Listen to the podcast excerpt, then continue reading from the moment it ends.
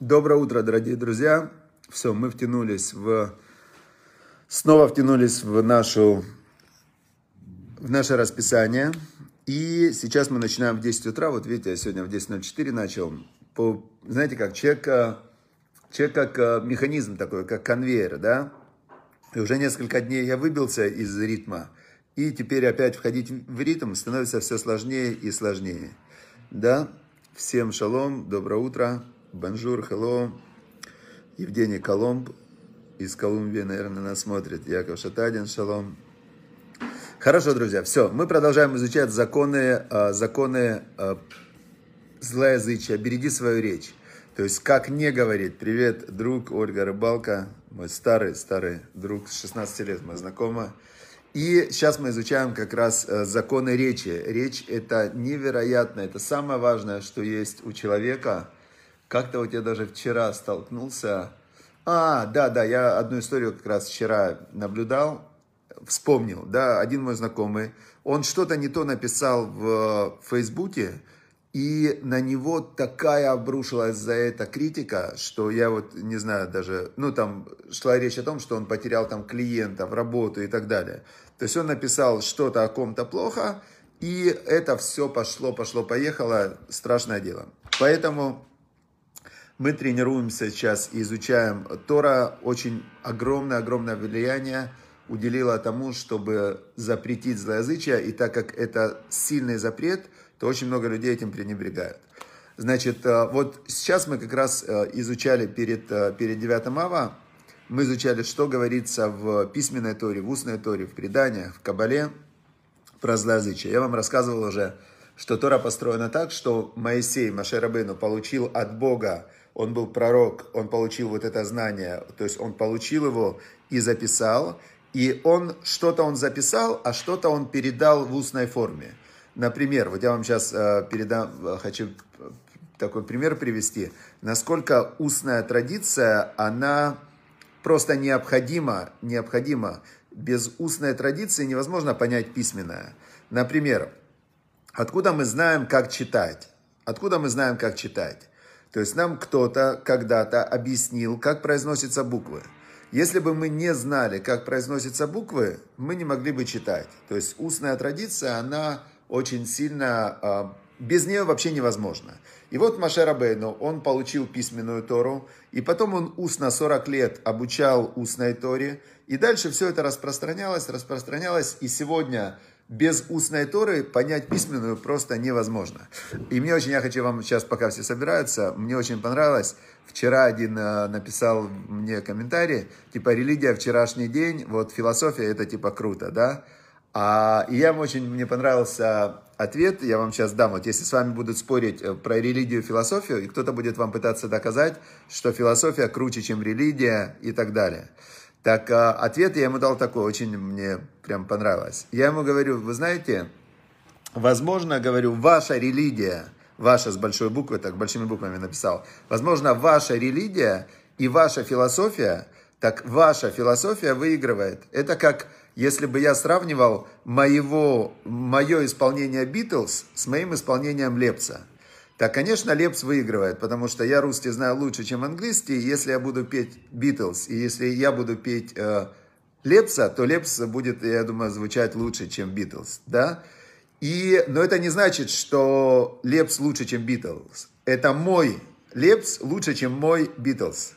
И этот человек задумался, действительно, он подумал, что то, что он называет религией, и то, что он называет философией, так может быть он действительно про философию знает больше. И его понимание философии красивее, чем его понимание религии. Понятно, да, идея? Хорошо.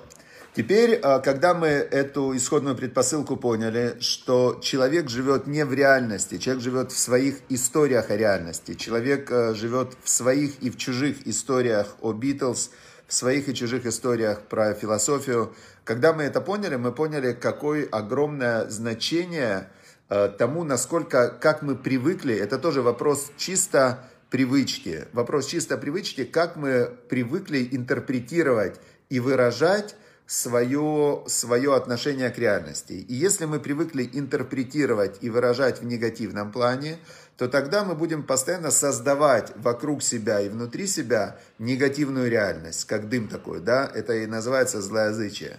Если же мы привыкли интерпретировать и выражать в позитивном плане, то мы, естественно, с помощью своей речи мы будем создавать, сотворять свой мир и мир вокруг себя, используя, используя свой, силу своего языка. И как Бог десятью изречениями сотворял э, весь мир – также человек, который создан по образу и подобию Бога, своими изречениями, своими словами, своими названиями, своими ярлыками, которые он прицепляет ко всей реальности, сотворяет, создает свой мир.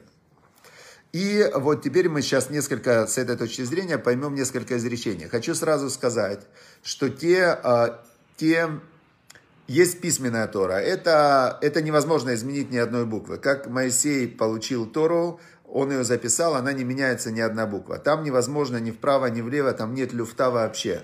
Там даже если короночки у букв, они все такие же, как когда-то он записал. Теперь, но если мы говорим про устную Тору, то нужно помнить, что намерение мудрецов было со времен э, мудрецов Великого Собрания было создать ограду вокруг закона. То есть мудрецы, они были невероятные психологи, и они точно знали, что если человек сделает вот этот шаг, то следующий шаг будет вот такой-то. Они знали все эти причинно-следственные связи. И намерения мудрецов во всех их э, постановлениях, законах и добавлениях, которыми они, э, которыми они э, как влияли на народ, на людей. То есть мудрецы это те, кто были носители знания. Народ это просто народ, мы с вами. И вот мудрецы, когда они что-то говорили, у них было такое намерение сделать ограду для закона, то есть отдалить от греха. И со времен первого человека иногда это намерение, оно, оно приводило к противоположным результатам. Есть известное же, э, известное объяснение, что когда змей, когда змей разговаривал с первой женщиной, змей это вот это злое начало внутри человека, животное начало – когда он разговаривал с первой женщиной, и он ей говорит, а что говорит, вам Бог запретил от всех деревьев сада кушать? Ну, то есть, она говорит, нет, Бог нам, религиозным людям, разрешил все, все деревья, весь мир для нас. А тогда змея говорит, а вот кроме вот этого дерева, она сказала, дерево познания добра и зла, Бог сказал не трогать. Нельзя менять местами добро и зло. То есть нету здесь, нету здесь субъективной реальности, это добро, это зло. Или это добро, или это зло. Не может человек накручивать. Э, и как, представляете, что было бы, если бы каждый, кто хочет, э, он менял бы местами добро и зло. Один идет, э, смотрит, у другого там бумажник в кармане. Он забирает бумажник. Кто-то ему говорит, это мой бумажник, ты, ты делаешь зло. Тот говорит, нет, по моей системе это добро, это теперь мой бумажник. Потом он идет, например, там кто-то как было в доме Амора, да, они говорят, тот, кто сделает добро, кому-то поможет, значит, э, тот злодей. Как? Вот так, законодательно. Мы ставим, теперь меняем местами.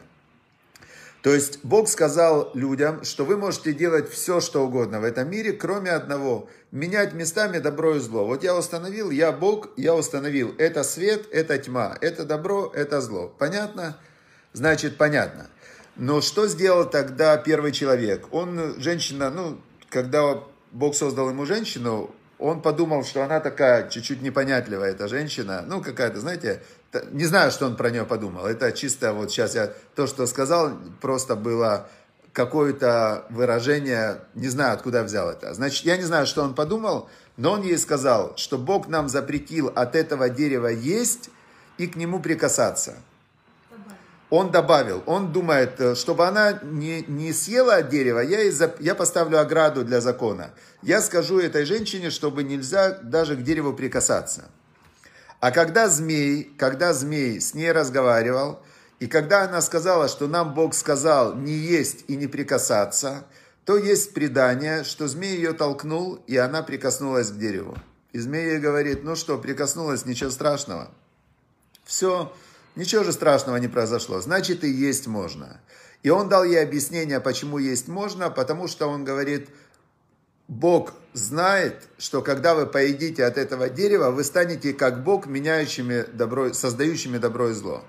То есть, э, когда она съела от этого дерева, у нее опустился туман, и она стала, как большинство людей в тумане совершают все преступления, она решила, что она может менять добро, зло, выдумывать и так далее. Действительно, она стала, когда Бог, э, когда Бог их изгонял из рая, он сказал, что люди стали как один из нас, сказал Бог. Хотя вот этот вопрос, э, почему он сказал один из нас, он очень непонятен. Бог же один, стали они как один из нас, создающие добро и зло. Вот это мне, кстати, надо проверить этот момент, почему в Торе написано, я сейчас себе запишу, Почему в Торе записано один из нас? Я прямо, мне очень интересно, я проверю это.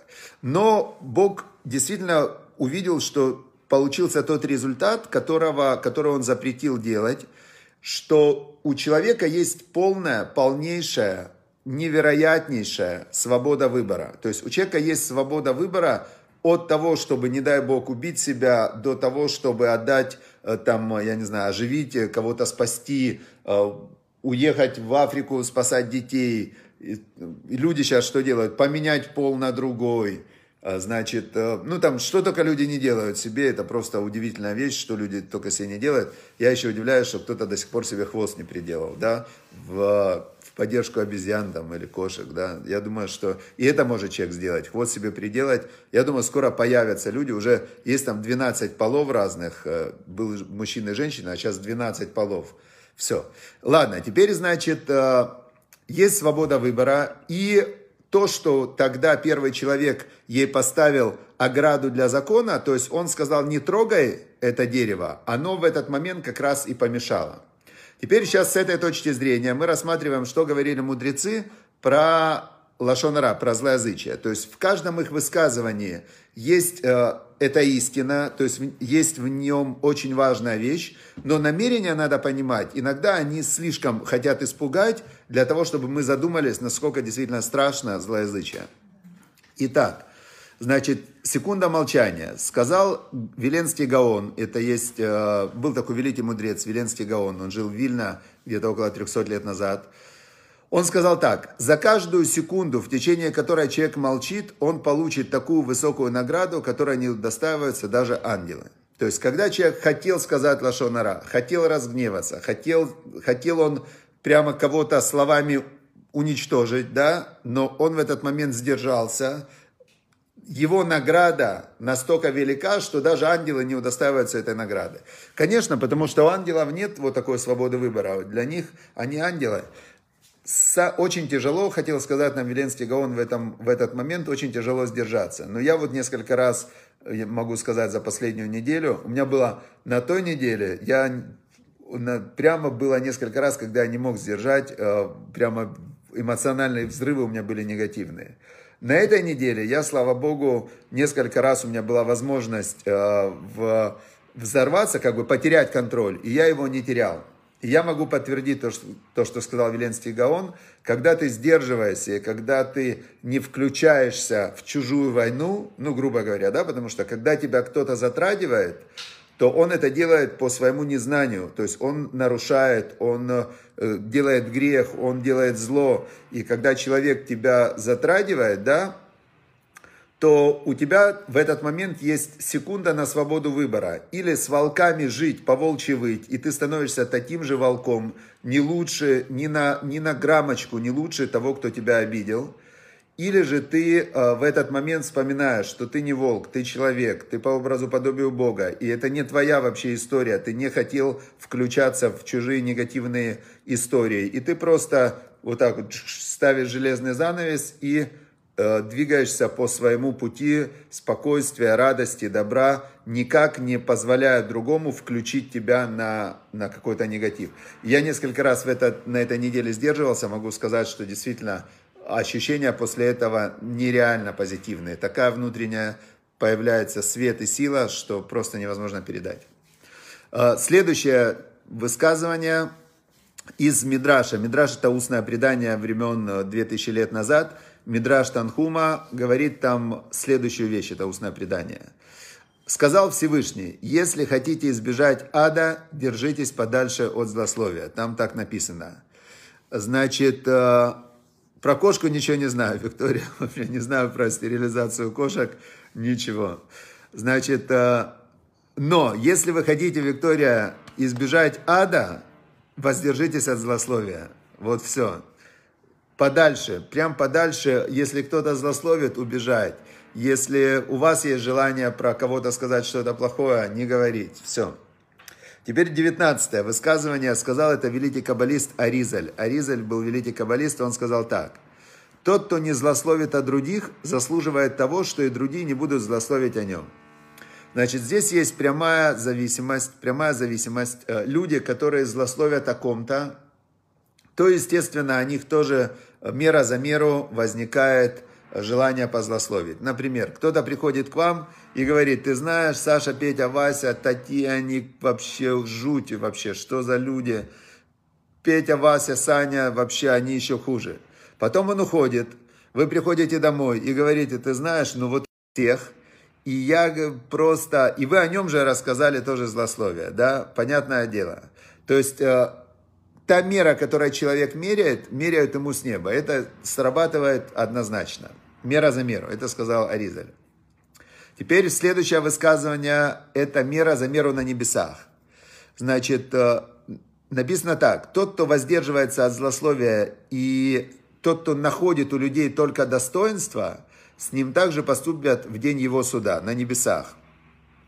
Получается, что человек, который позитивно судит других людей, он для них адвокат. Он про каждого он думает, э, вот какой он все-таки там э, молодец. Э, вот он сейчас, например, там, я не знаю, вот у меня сейчас есть яркий пример, который, который для меня он вот яркий, да? В Израиле, например, есть новый премьер-министр, и его очень многие ругают. Очень многие его ругают. Возможно, есть у них какие-то основания, хотя все, что они делают, это они пересказывают э, слова журналистов, которые, которые что-то плохо там о нем говорят. Многие люди, я ничего не хочу сказать. Но я, например, думаю, все равно это человек, он премьер-министр Израиля, это первый премьер-министр Израиля с кипой на голове. У него есть на голове типа. Что значит типа на голове? Это человек хочет показать, что есть надо мной Бог. То я верю. Я верю в Бога. Не будет человек э, э, ну, носить типу на голове, если он не верит в Бога. Теперь я вот с одним я разговаривал на эту тему. Он говорит, ну и что, что у него есть типа? Она маленькая. Я говорю, ну какая разница, она маленькая или не маленькая? Это типа. Человек хочет показать, что есть надо мной Бог. Это называется ермолка, да? На идыше это Ират Малка, страх перед царем. То есть он, ну не будет человек полностью неверующий, зачем ему ходить в типе?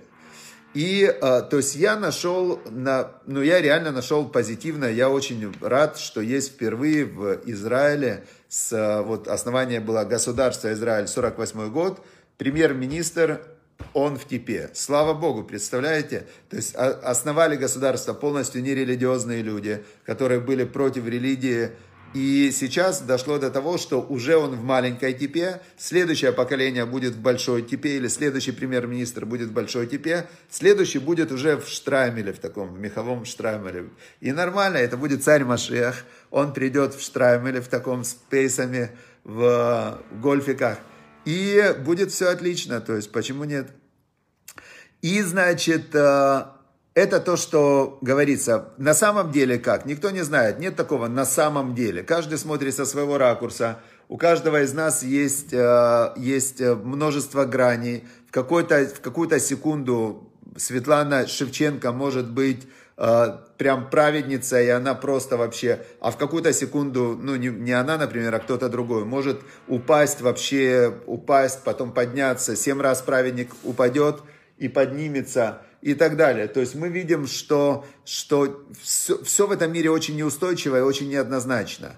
Но тот, кто судит других в позитив, он может рассчитывать чисто по логике, что также в позитив будут судить его. Тот, кто судит других в негатив, а, какие у него основания, что к нему должны относиться по-другому? Просто, ну, на базе чего? Ты, тебе все не нравятся, ты всех судишь в негатив. Почему другие должны к тебе по-другому относиться-то? Хорошо, дорогие друзья, все, на этом мы заканчиваем, время закончилось.